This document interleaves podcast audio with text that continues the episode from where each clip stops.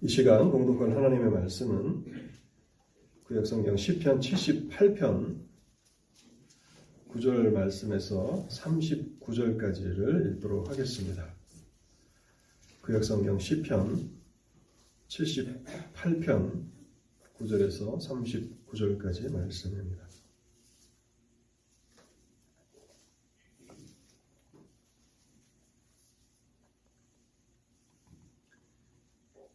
에브라임 자손은 무기를 갖추며 활을 가졌으나 전쟁의 날에 물러갔도다. 그들이 하나님의 언약을 지키지 아니하고 그의 율법 준행을 거절하며 여호와께서 행하신 것과 그들에게 보이신 그의 기이한 일을 잊었도다.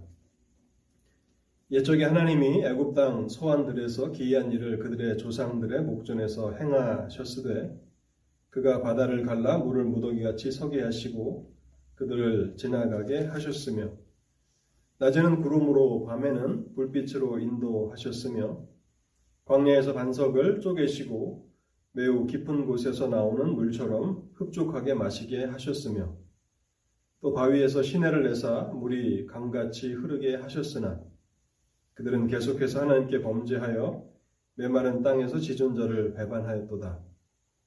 그들이 그들의 탐욕대로 음식을 구하여 그들의 심중에 하나님을 시험하였으며 그뿐 아니라 하나님을 대적하여 말하기를 하나님이 광야에서 식탁을 베푸실 수 있으랴. 보라 그가 반석을 쳐서 물을 내시니 시내가 넘쳤으나 그가 능히 똑도 주시며 자기 백성을 위하여 보기도 예비하시랴 하였도다. 그러므로 여호와께서 듣고 노하셨으며 야곱에게 불같이 노하셨고 또한 이스라엘에게 진노가 불타올랐으니 이는 하나님을 믿지 아니하며 그의 구원을 의지하지 아니한 까닭이로다. 그러나 그가 위의 궁창을 명령하시며 하늘 문을 여시고 그들에게 만나를 비같이 내려 먹이시며 하늘 양식을 그들에게 주셨나니 사람이 힘센 자의 떡을 먹었으며 그가 음식을 그들에게 충족히 주셨도다. 그 동풍을 하늘에서 일게 하시며 그의 권능으로 남풍을 인도하시고 먼지처럼 많은 고기를 비같이 내리시고 나는 새를 바다의 모래같이 내리셨도다. 그가 그것들을 그들의 진중에 떨어지게 하사 그들의 거처에 두르셨으므로 그들이 심히 그들이 먹고 심히 배불렀나니 하나님이 그들의 원대로 그들에게 주셨도다. 그러나 그들이 그들의 욕심을 버리지 아니하여 그들의 먹을 것이 아직 그들의 입에 있을 때에 하나님이 그들에게 노염을 나타내사 그들 중 강한 자를 죽이시며 이스라엘의 청년을 쳐 엎드러 뜨리셨도다. 이러함에도 그들은 여전히 범죄하여 그의 기이한 일들을 믿지 아니하였으므로 하나님이 그들의 날들을 헛되이 보내게 하시며 그들의 횟수를 두려움으로 보내게 하셨도다.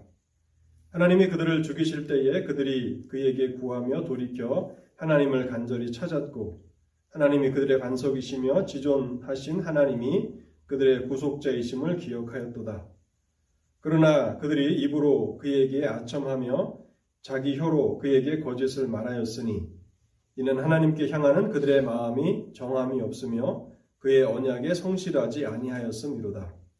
오직 하나님은 극률하심으로 죄악을 덮어주시어 멸망시키지 아니하시고 그의 진노를 여러 번 돌이키시며 그의 모든 분을 다 쏟아내지 아니하셨으며 그들은 육체이며 가고 다시 돌아오지 못하는 바람임을 기억하셨습니다.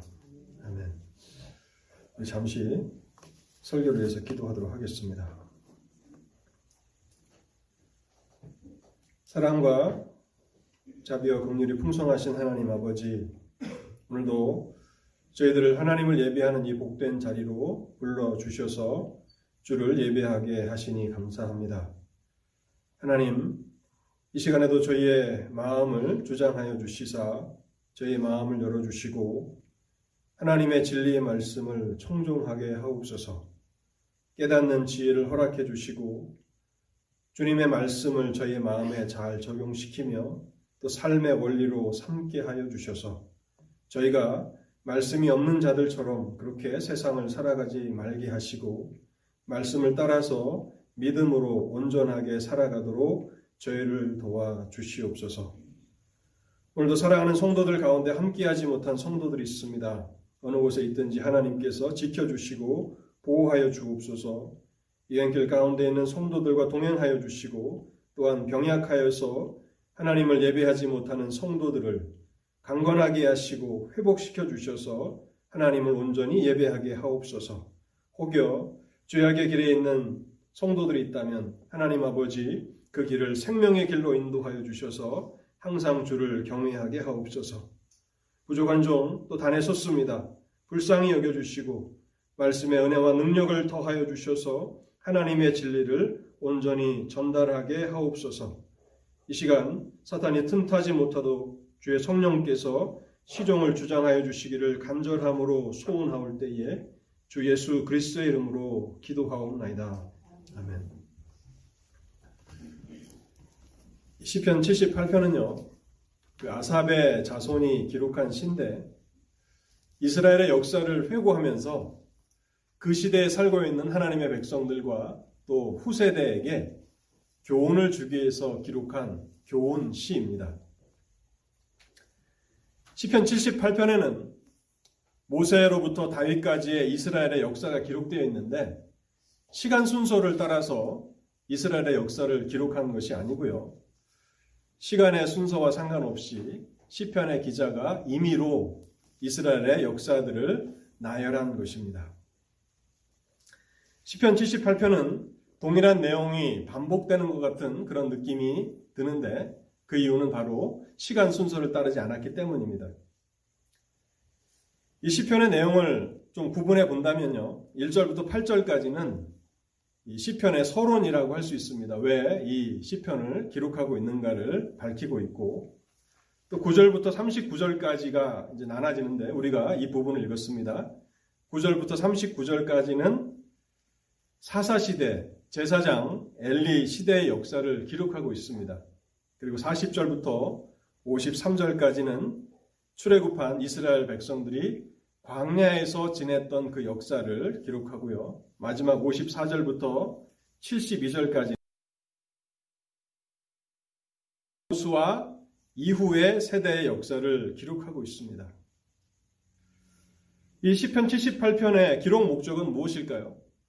그것은 후 세대들에게 이 시인이 살고 있었던 그 현 시대의 하나님의 백성들과 그 후 세대들에게 하나님께서 행하신 일을 기억하게 만들므로 인해서 부모와 같은 그런 불행한 삶을 살지 않도록 하는 것이 이 시편 78편의 기록 목적이라고 할 수 있습니다. 과거에 하나님께서 행하신 일들을 잘 기억하는 것, 그것이 인생이 지혜롭고 복된 삶을 살아가는 비결이라는 것을 시편 기자는 확신하고 있습니다. 그래서 어, 시편 6, 78편 6절부터 8절까지를 제가 다시 한번 읽어보겠는데요.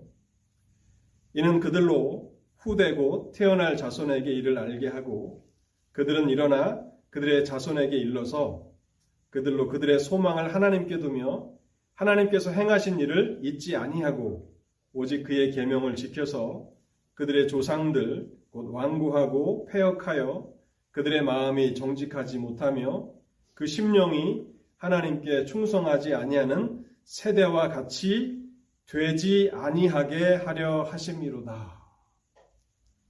선조들의 어리석은 삶을 반복하지 않도록 하기 위해서 이 시편을 쓰고 있다고 그렇게 시편 기자는 밝히고 있는 것입니다.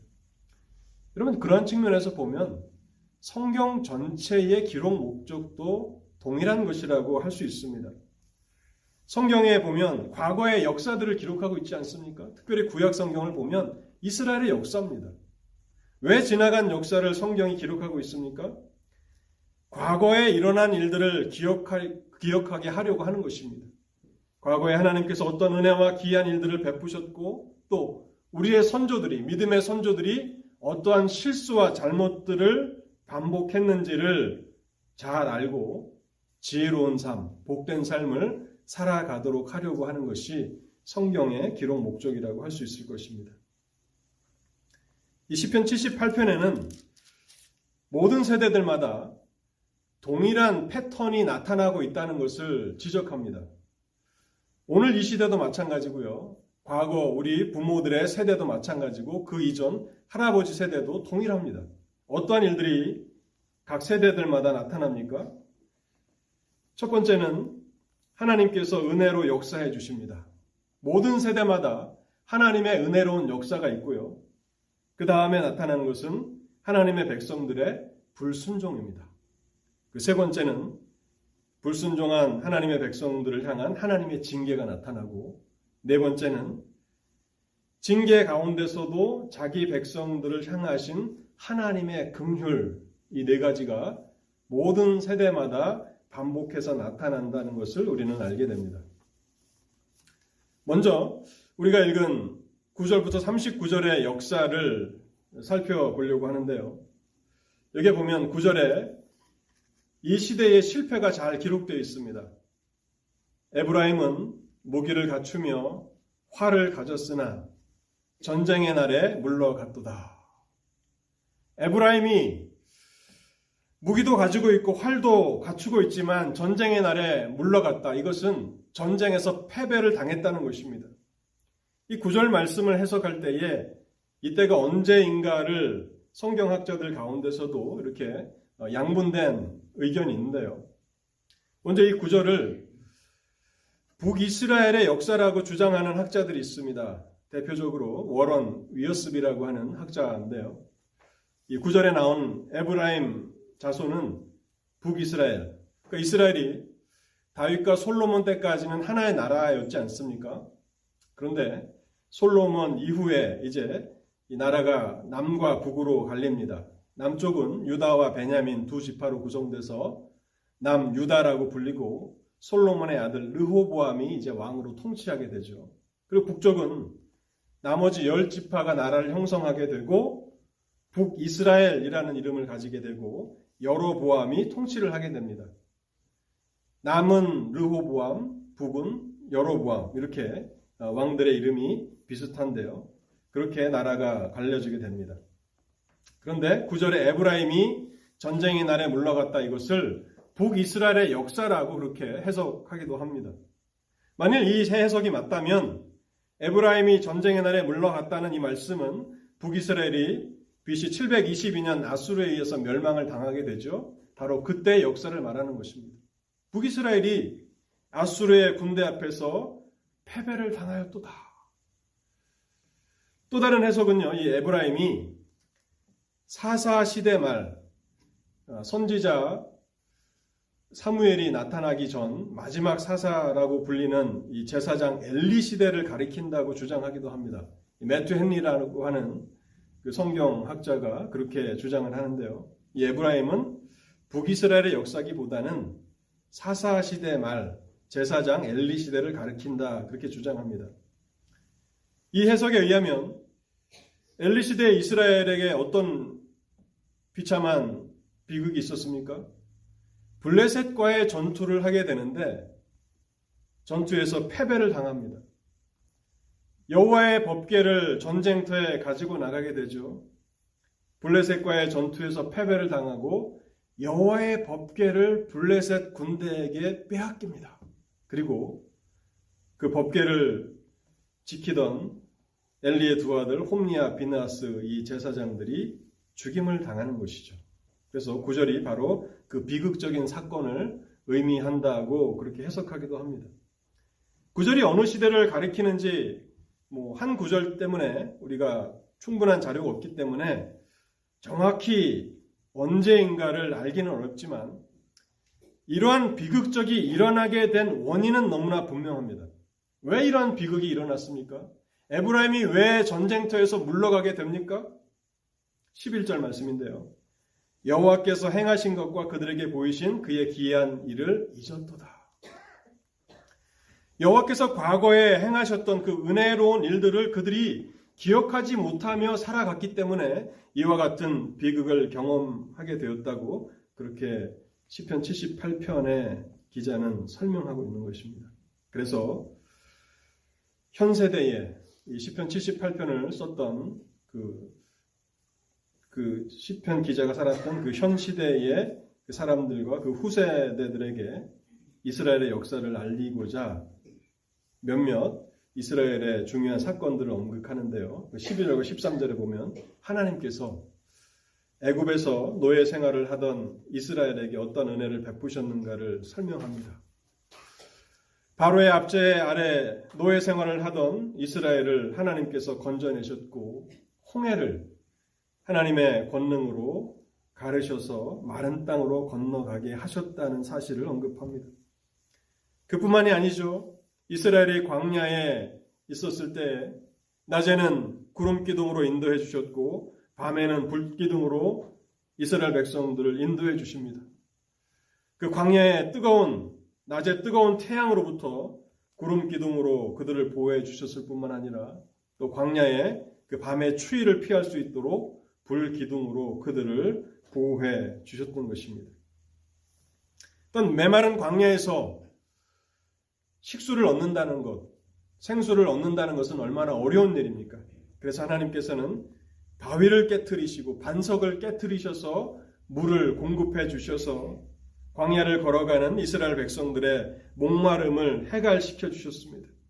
또한 광야에서 음식을 구하며 먹고 사는 것이 얼마나 어려운 것입니까? 그래서 하나님께서는 하늘에서 만나를 비처럼 내리십니다. 꿀떡과 같이 그런 맛이라고 하는 그런 만나를 내리셔서 그들을 먹이셨고 그럼에도 불구하고 그들은 만족하지 않습니다. 탐욕 가운데서 고기를 먹고 싶다고 하나님께 원망합니다. 그래서 하나님께서 바람을 불게 하셔서 매출하기를 그들에게 내리셔서 배불리 고기를 먹여 주십니다. 27절 말씀인데요. 먼지처럼 많은 고기를 비같이 내리시고 나는 새를 바다의 모래같이 내리셨도다. 하나님이 이스라엘을 위해서 얼마나 놀랍고 은혜로운 일들을 많이 행하셨습니까? 근데 이스라엘은 이 하나님의 은혜로우신 일들을 잊어버리고 살아갔다는 것입니다. 자, 이러한 하나님의 은혜로우신 일들을 이스라엘은 어떻게 반응하며 살아갔습니까? 하나님은 이스라엘에게 은혜와 자비와 긍휼을 베푸시면서 그들을 돌보아 주셨습니다. 그 하나님 앞에서 이스라엘은 어떻게 반응하면서 살았습니까? 이것은 역사입니다. 소설이 아니라 팩트죠. 사실입니다. 이스라엘이 하나님 앞에 반응하는 것은 어떤 것이었습니까? 그들은 끊임없이 하나님 앞에 범죄하였고 하나님을 대적하고 시험함으로 하나님을 진노케 하였습니다. 17절과 18절 말씀인데요. 그들은 계속해서 하나님께 범죄하여 메마른 땅에서 지존자를 배반하였도다. 18절을 보십시오. 그들의 심중에 하나님을 시험하였으며 여러분 이 시편 78편을 기록한 이 시인은 유대인입니다. 자신의 역사를 사실에 기반해서 기록하고 있는 거예요. 자신의 선조들이 또 자신과 동시대에 살아갔던 그런 하나님의 백성들이 하나님 앞에 그렇게 폐역하게 행하며 살아갔다고 기록하고 있는 것입니다. 그 결과 하나님께서는 그들을 징계하십니다. 그들의 날들을, 그들의 인생을 헛되게 보내게 하셨고 두려움 가운데 그 인생을 살아가게 하셨습니다. 33절입니다. 하나님이 그들의 날들을 헛되이 보내게 하시며 그들의 횟수를 두려움으로 보내게 하셨도다. 참 슬픈 역사이지 않습니까? 그런데 하나님의 징계가 그들에게 유익되었다라고 하는 것을 알게 됩니다. 하나님께서 그들의 인생을 헛되게 낭비하면서 보내게 하시고 남은 인생을 두려움 가운데 보내게 하셨을 때야 비로소 이스라엘 백성들은 고통 가운데서 하나님을 찾기 시작합니다. 34절 말씀인데요. 하나님께서 그들을 죽이실 때에 그들이 그에게 구하며 돌이켜 하나님을 간절히 찾았고 하나님께서 행하시는 그 모든 일들은 하나님의 백성의 유익을 위한 것입니다. 복을 내리실 때에도 그들이 잘 되기를 원해 원하셔서 복을 내리시는 것이고 또 징계하실 때에도 하나님의 백성의 유익을 위해서 징계하시는 것입니다. 그런데 이 시편 78편의 기자가 성령의 영감을 받은 그러한 기자라는 것을 우리는 이 다음 구절에서 알게 되는데 36절부터 37절인데요. 그들의 부르짖음은 하나님 앞에 어, 기도했던 그 기도는 진실, 진실된 것은 아니었다고 그렇게 고발합니다. 고통 가운데 하나님 앞에 부르짖고 하나님을 찾긴 했지만 그들의 마음은 진실되지 못했다라고 그렇게 고발하고 있는 것입니다. 36절과 37절을 보십시오. 그러나 그들이 입으로 그에게 압첨하며 자기 혀로 그에게 거짓을 말하였으니 이는 하나님을 향하는 그들의 마음이 정함이 없으며 그의 언약에서 성실하지 아니하였음이로다. 자신의 행위를 돌아보면서 고난 가운데서 뉘우치고 하나님과 바른 관계를 정립해야 되겠다라고 힘쓰며 살아가기보다는 당장 당면한 고통과 위기만을 피하고자 하는 당면한 문제만을 모면하고자 하는 그러한 심정에서 하나님 앞에 부르짖었고 그 고난이 이제 떠나가니까 이전의 삶으로 그대로 돌아갔다는 것이죠. 그래서 이러한 사이클, 하나님의 은혜로우신 행위, 또 이스라엘의 불순종, 하나님의 징계. 그 다음에 나타나는 것은 진노 중이라도 긍휼을 베푸시는 하나님의 은혜입니다. 하나님이 이들의 마음을 모르셨을까요? 이들의 부르짖음이 이들의 기도가 진실되지 못하다라고 하는 것을 하나님이 모르실 리가 없죠. 하나님은 사람의 중심을 보시는 하나님이십니다. 우리 마음의 가장 깊은 곳까지도 다 꿰뚫어 보시는 분이 하나님이십니다. 그들의 입의 그 고백은 거짓이었고 진실되지 못하다는 것을 하나님이 아십니다.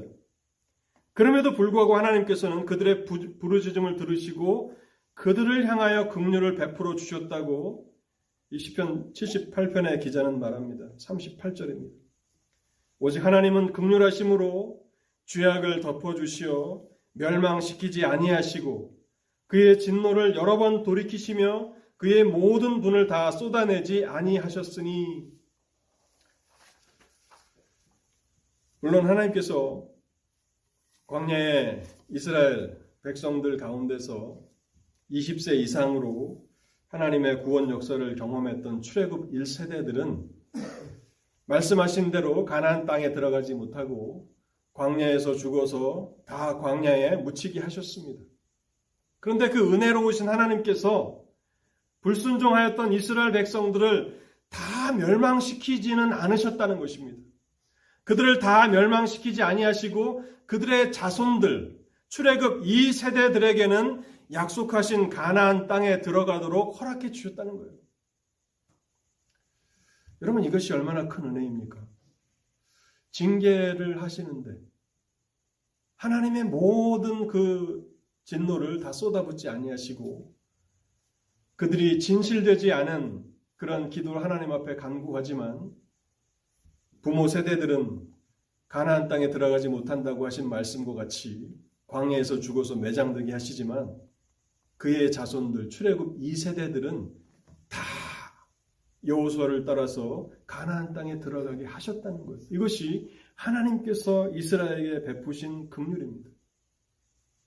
그렇다면 우리는 이런 질문을 던져봐야 합니다. 왜 하나님께서 이스라엘을 향하여서 이런 긍휼을 베풀어 주셨는가 하는 것입니다.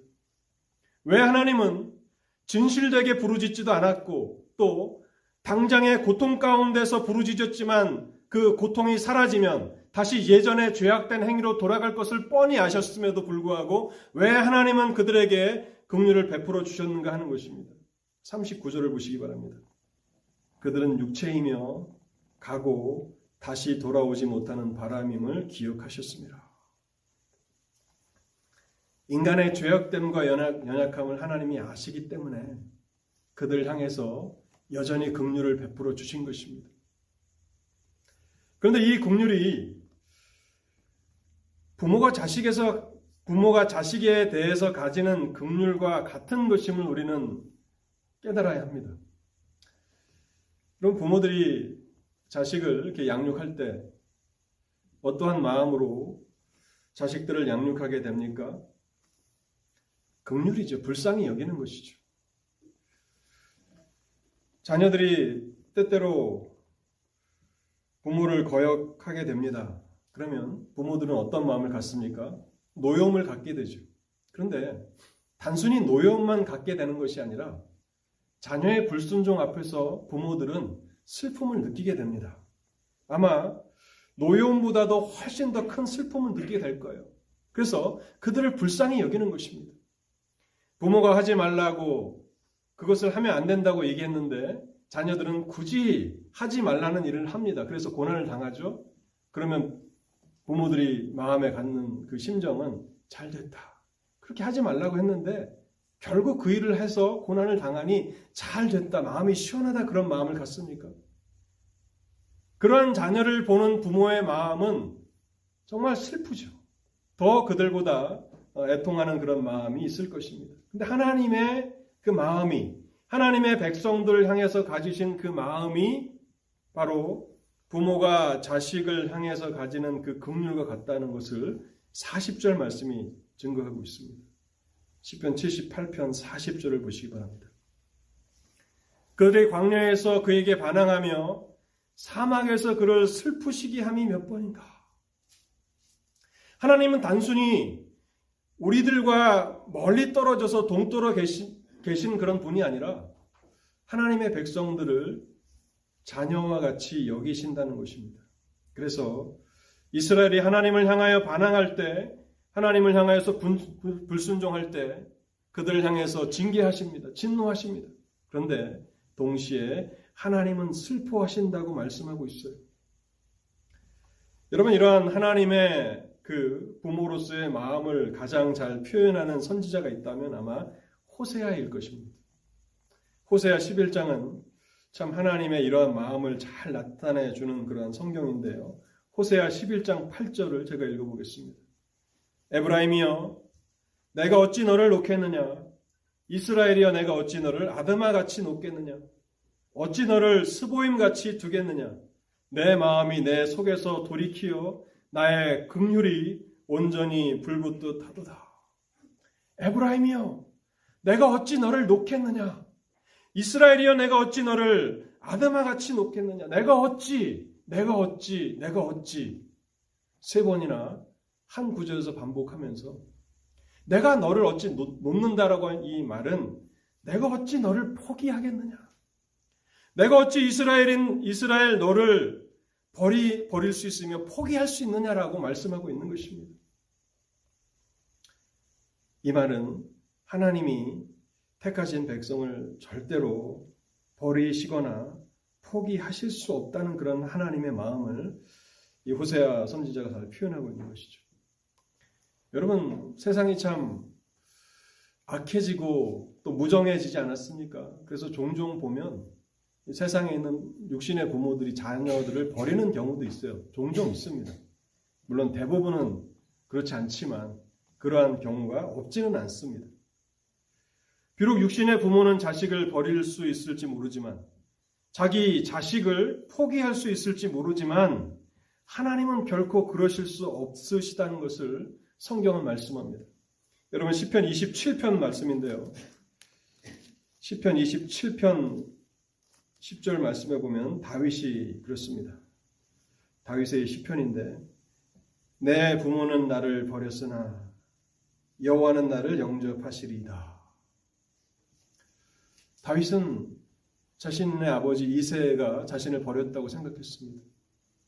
선지자 사무엘이 이세의 집에 와서 너희 아들 중 하나를 내가 왕으로 기름 부을 거다 했을 때 막내 아들 다윗은 부르지 않았습니다. 자식으로 여기지 않는 것이죠. 그때에 아마 다윗이 그런 마음을 품었을지 모르겠지만 이 시편 27편이 다윗의 시예요.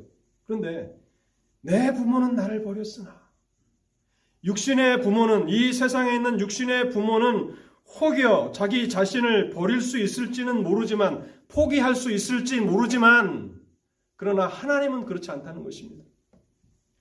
여호와는 나를 영접하시리이다. 여호와께서 나를 영접하셨다. 여러분 이것이 진노 중에도 베푸시는 하나님의 긍휼입니다. 이러한 동일한 패턴이 이 시편 78편에 적어도 세 번 반복되는데요. 다음 세대에도 동일하게 이런 패턴이 나타나는데 40절부터는 이제 출애굽한 광야 이스라엘 백성들 출애굽 1세대들에게 나타난 그런 이야기인데요. 그들의 실패도 결국 과거에 하나님께서 행하신 일을 기억하지 못했던 것입니다. 42절에 보면요. 그들이 그의 원 그들이 그의 권능의 손을 기억하지 아니하며 대적에게서 그들을 구원하신 날도 기억하지 아니하였도다. 하나님이 그들을 얼마나 은혜롭게 역사해 주셨는지를 기억하지 못하고 살아갔기 때문에 그들은 실패한 것이고요. 54절부터는 이제 가난을 기업으로 받고 그 땅에서 살았던 세대들의 이야기입니다. 55절에 보면요. 또 나라를 그들의 앞에서 쫓아내시며 줄을 쳐서 그들의 소유를 분배하시고 이스라엘 지파들이 그들의 장막에 살게 하셨도다. 하나님께서 출애굽 1세대들은 불순종함으로 하나님을 거역하였고 하나님을 진노케 하였고 하나님을 슬프시게 하여서 그들에게는 약속의 땅을 주지 않으셨습니다. 뭐 모세조차도 가나안 땅에 들어가지 못했지 않습니까? 그런데 하나님께서 그 이스라엘을 다 멸하지 아니하시고 출애굽 2세대들 그 부모는 못 들어갔지만 자녀 세대들에게는 이제 가나안 땅을 기업으로 주셨습니다. 그런데 그 자녀들의 세대는 부모와 달랐습니까? 그렇지 않죠. 57절 말씀인데요. 이 57절 말씀에 보시면 10편 78편 57절입니다.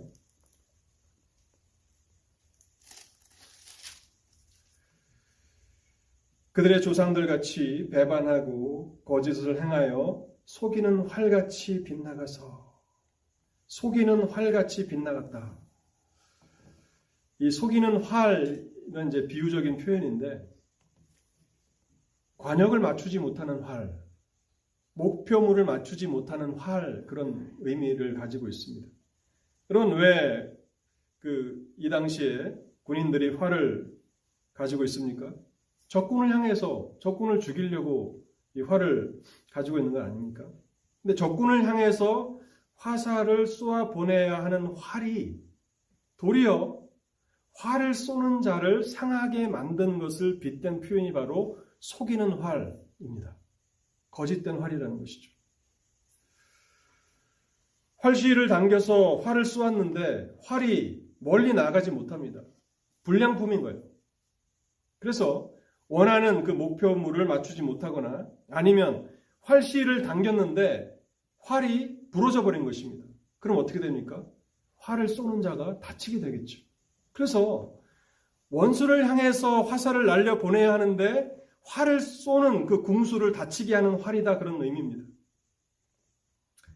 그럼 성경에서 의라는 말과 죄라는 말이 참 많이 나오죠. 의라고 하는 말, 영어로 righteousness라고 하는 이 말은 화살을 쏴서 관역을 그대로 마칠 때 그것을 의라고 합니다. 죄는 무엇입니까?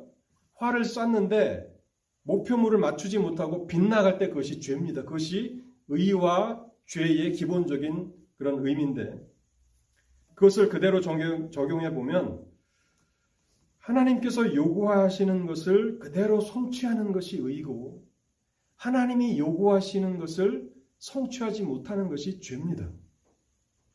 그래서 이 속이는 활의 비유는 하나님의 은혜를 힘입어서 하나님의 크신 긍휼을 힘입어서 가나안 땅에 살게 들어가서 사, 살게 되었던 이 출애굽 이 세대들의 인생이 하나님을 기쁘시게 하기는커녕 오히려 그 은혜의 땅에 들어가서 약속의 땅에 들어가서 하나님을 슬프시게 하는 삶을 살았다는 것입니다. 그래서 하나님은 속이는 활이다. 내가 이 활을 만들었는데 이 활이 불량 불량품인 거예요. 원수를 향해서 화살을 날려야 되는데 활을 쏘는 나를 다치게 했다는 것입니다.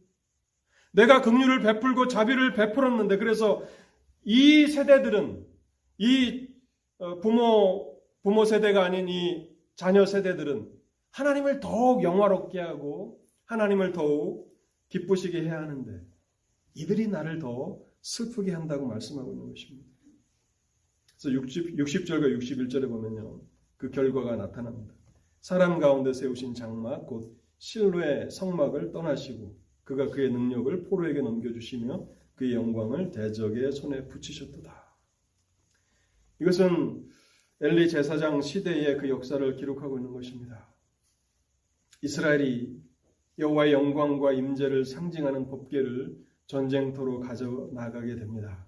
그런데 전쟁에 패하게 되고 원수에게 법기도 빼앗기고 제사장들이 죽임을 당하는 비극이 일어나게 되죠. 그때의 비극을 63절과 64절에서 잘 기록하고 있는데요. 여러분 그 63절과 64절에 보면요. 64절만 제가 읽어보겠습니다. 그들의 제사장들은 칼에 엎드러지고 그들의 과부들은 애곡도 하지 못하였도다. 비극적인 일을 당했는데 애곡도 하지 못하였다. 여러분 그 비느하스 그 법궤를 지키다가 죽임을 당했던 그 홈리와 비느하스, 비느하스의 아내가 이제 해산을 하지 않습니까? 그런데 이스라엘이 전쟁에서 패했고 또 법궤도 빼앗겼고 자신의 남편도 죽었다고 했는데 그 소식을 듣고 출산하는 그 아들 이름을 이가봇 여호와 영광이 떠났다라고 하는 이가봇이라는 이름을 붙이지 않습니까? 그때의 그 심정, 그들의 그 비참함을 그들의 과부들은 애곡도 하지 못하였다라고 표현하고 있는 것입니다. 이 비참한 역사가 이스라엘 백성들의 마음에는 각인되어 있습니다. 그래서 예레미야서를 잘 읽어보시면요. 예레미야가 이스라엘 백성들에게 참 많은 미움을 받았잖아요. 그 미움을 받았던 이유 중 하나는 이 아픈 상처를 건드렸어요. 엘리 제사장 시대의 법기를 한번 빼앗겼는데 하나님께서 이 법계뿐만 아니라 여호와의 그 임재가 있는 이 성전이 이방인들에게 짓밟히게 될 것이다라고 얘기했을 때 유대인들은 그 분노를 참을 수가 없었고 예루, 어, 예레미야를 살려둘 수가 없었어요. 그래서 예레미야는 참 많은 고난을 당했고 핍박을 당했죠. 그만큼 이스라엘에게 있어서는 치욕적인 역사인 것이죠. 뭐 대한민국 국민들이 그 근래에 그 일제의 그런 그 점령기를 굉장히 이렇게 치욕스럽게 생각하고 그것을 떠올리지 않습니까? 그것은 어, 비교도 되지 않을 만큼 이스라엘 백성들에게는 그 치욕적인 역사인데요. 그 비극을 이렇게 기록했는데 하나님은 그러한 진노를 내리셨는데 그러한 진노 중에서도 다시 이스라엘을 향해서 긍휼을 베푸십니다. 65절 말씀인데요. 그때 주께서 잠에서 깨어난 것처럼 포도주를 마시고 고함치는 용사처럼 일어나 그의 대적들을 쳐 물리쳐서 영원히 그들에게 욕되게 하셨도다. 하나님께서 그렇게 이스라엘, 불순종하는 이스라엘, 하나님의 은혜를 망각하며 살아가는 이스라엘을 징계하셨습니다. 그들이 하나님을 버리셨기 때문에 하나님께서 그들을 버리셨어요.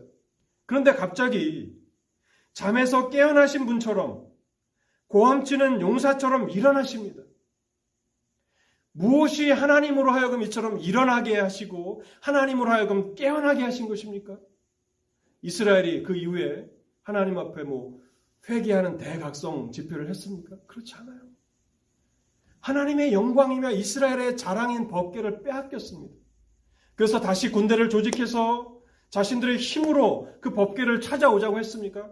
그렇게 하지도 못할 만큼 무력한 것이 그 당시 이스라엘이었습니다. 그런데 하나님께서 일어나십니다. 하나님의 극률이 하나님으로 하여금 다시 일어나게 하셨고 고함치는 용사처럼 하나님께서 일어나셔서 이스라엘의 영광을 다시 회복시켜 주십니다.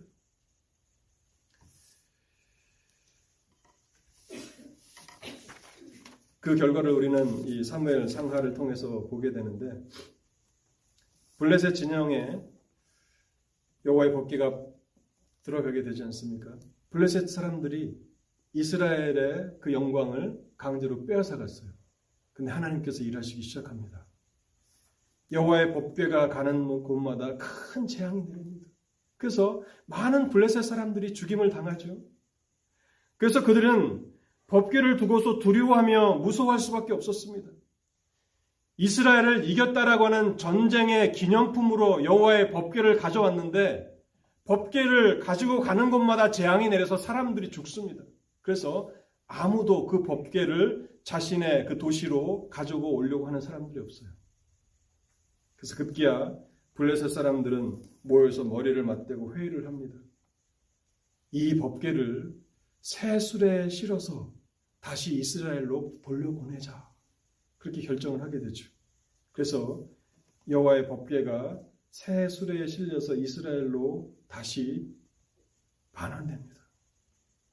이 일은 이스라엘 백성들이 자신들의 힘으로 한 것이 아닙니다. 우리의 이 수치스러운 이 굴욕을, 이 수치스러운 과거의 이 치욕을 우리의 힘으로 해결하자 해서 그들이 어떤 결사대를 조직해서 여호와의 법궤를 가지고 온 것이 아니라 하나님께서 용사처럼 일어나신 것입니다. 잠에서 깨어나신 분처럼 포도주를 마시고 고함치는 용사처럼 하나님께서 일어나셔서 이스라엘의 영광을 회복시켜 주셨다는 거예요. 이스라엘의 영광과 자존심을 하나님께서 친히 회복해 주셨어요. 사랑하는 성도 여러분. 오늘날 교회와 성도들의 그 영광은 어떻게 보존되고 있는 것입니까? 하나님이 일어나신 것입니다. 우리가 우리의 영광과 교회의 영광을 훼손했다, 훼손하였다면 하나님이 일어나셔서 하나님의 백성들과 교회를 위해서 일하신 그 결과인 것입니다. 결론의 말씀을 드리겠습니다. 독일의 철학자 해겔은 역사와 관련된 아주 유명한 명언을 남겼는데요.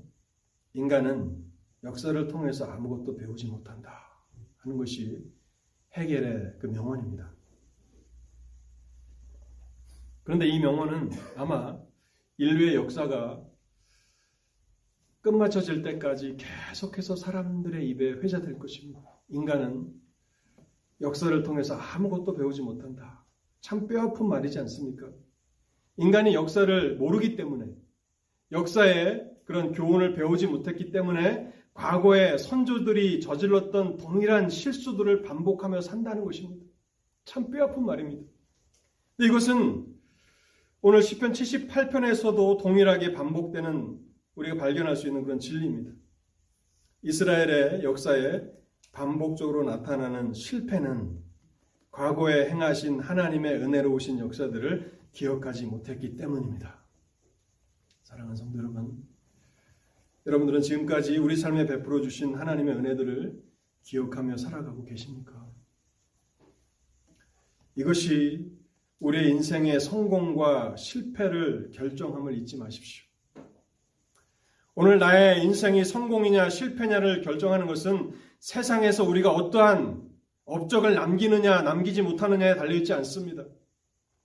어느 주위에 올라가느냐, 어느 명문 대학을 들어가느냐, 어떠한 재산을 남기느냐 이것이 우리의 인생의 성공과 실패가 아니라 하나님께서 우리에게 베풀어 주신 지금까지의 은혜를 기억하느냐, 기억하지 못하느냐가 우리 인생의 성공과 실패를 결정함을 잊지 마십시오. 두 번째로 지금까지 하나님께서 베풀어 주신 은혜를 기억하는 사람들은 하나님께 순종하며 말씀을 따라서 살아갑니다. 그것이 인생을 지혜롭고 행복하게 살아가는 비결입니다. 말씀에 순종하며 말씀을 따라서 살아가는 그 삶이 가장 복된 것입니다. 제가 시간 관계상 이 10편 78편을 다 설명드리지 못했는데요. 10편 78편의 마지막 결론이 뭔지 아십니까? 하나님이 에브라임을 택하지 아니하시고 유다를 택하셨고 그 가운데서도 다윗을 택하셔서 다윗을 왕으로 삼으셨다는 것이 10, 편 78편의 결론입니다. 다윗이 왕의 면류관을 쓰는 그 그림이 10편 78편의 결론입니다. 왜 하나님이 다윗을 택하십니까? 그의 하나님 앞에서의 한결같은 마음. 물론 그도 넘어지고 실수했지만 그러나 말씀을 따라서 살아가려고 하고 또 하나님 앞에 순종하며 살려고 했던 그 다윗을 영원히 높여주신 그 그림으로 시편 78편이 마무리되고 있습니다. 마지막 세 번째로 우리가 이 시편 78편을 생각할 때요. 우리는 진노 중에라도 긍휼을 베푸시는 하나님을 끝까지 의지해야 한다는 것입니다. 우리에게 긍휼을 그치지 아니하시는 하나님을 마지막까지 의지하며 살아가십시오. 우리는 실패할지 모릅니다. 우리는 자주 실패합니다. 그러나 하나님은 결코 실패하지 않으십니다. 하나님이 실패하지 아니하시기 때문에 하나님의 교회 역사가 지금까지 이어져 나오고 있는 것입니다. 이것이 우리의 소망이며 그런 기쁨이 됨을 여러분 잊지 마십시오. 여러분의 인생의 마지막까지 진노 중이라도 긍휼을 베푸시는 하나님을 끝까지 의지하시는 삶을 살아가시기 바랍니다. 같이 기도하시겠습니다.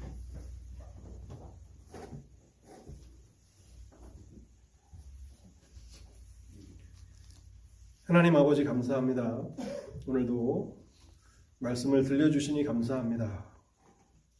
시편 78편의 말씀을 살펴보게 하셨는데 이 말씀은 실제로 일어났던 역사를 하나님의 관점에서 기술한 사실인 것들을 생각합니다. 많은 세대가 실패하였고 넘어졌습니다. 주님의 영광을 가리우는 그런 삶을 살아갔습니다.